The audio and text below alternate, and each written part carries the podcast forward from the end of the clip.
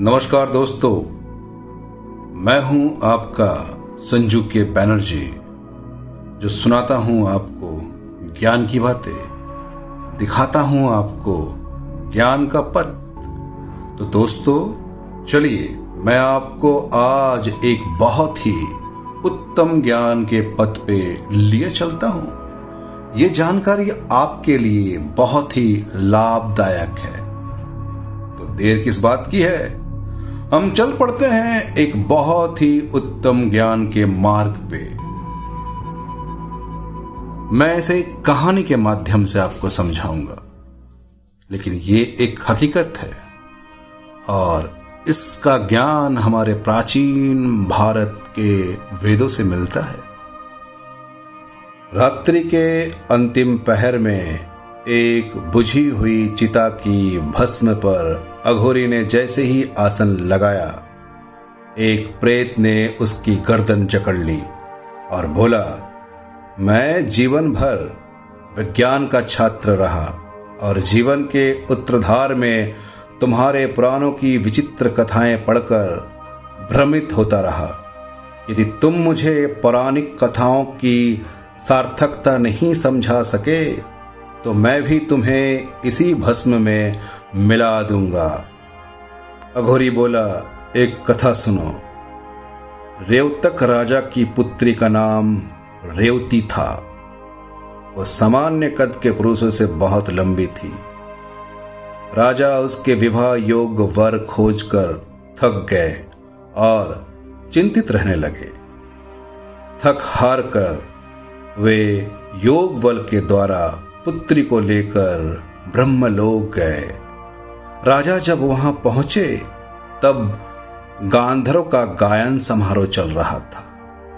राजा ने गायन समाप्त होने की प्रतीक्षा की।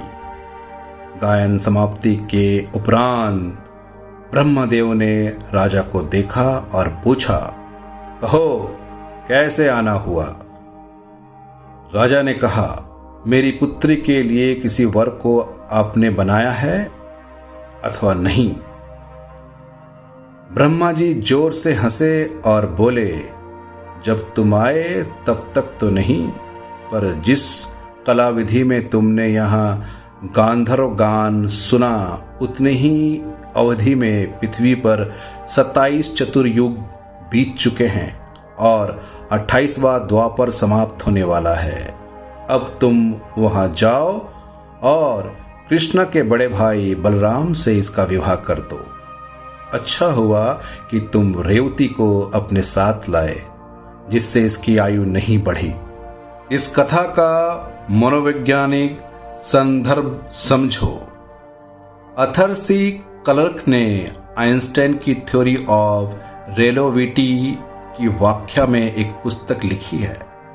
मैन एंड स्पेस उसमें गणना है, यदि 10 वर्ष का बालक, यदि प्रकाश की गति वाले यान में बैठकर एंड्रोमेडा गैलेक्सी का एक चक्कर लगाए तो वो वापस आने पर उसकी आयु छियासठ वर्ष की होगी, पर धरती पर 40 लाख वर्ष बीत चुके होंगे। ये आइंस्टाइन की टाइम डायलेशन थ्योरी ही तो है, जिसके लिए जॉर्ज गैमो ने एक मजाकिया कविता लिखी थी। There was a young girl name miss Bright who could travel much faster than light she departed one day in an Einstein way and come back previous night प्रेत ये सुनकर चकित था। बोला, ये कथा नहीं, ये तो पौराणिक विज्ञान है। हमारी सभ्यता इतनी अद्भुत रही है, आप विश्वसनीय हैं। तभी तो आइंस्टाइन पुराणों को अपनी प्रेरणा कहते थे। अघोरी हंसता रहा और प्रेत वायु में विलीन हो गया। मैं आपको बता दूँ कि हम विश्व के सबसे उन्नत संस्कृति है। ये विश्वास आप मत खोना। मैं आपसे बार बार कहता हूँ कि आपका जन्म भारत में हुआ है और हर भारतीय ज्ञानी है। बस आपको अपने ज्ञान को जानना है।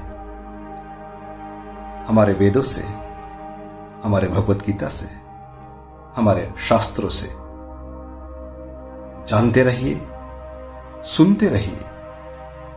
मैं जल्द लौटूँगा एक और नए ज्ञान के साथ में, एक और नए जानकारी के साथ में। मैं कोई और नहीं, मैं आप ही का दोस्त संजू के बैनर्जी, जो सुनाता हूँ आपको ज्ञान की बातें।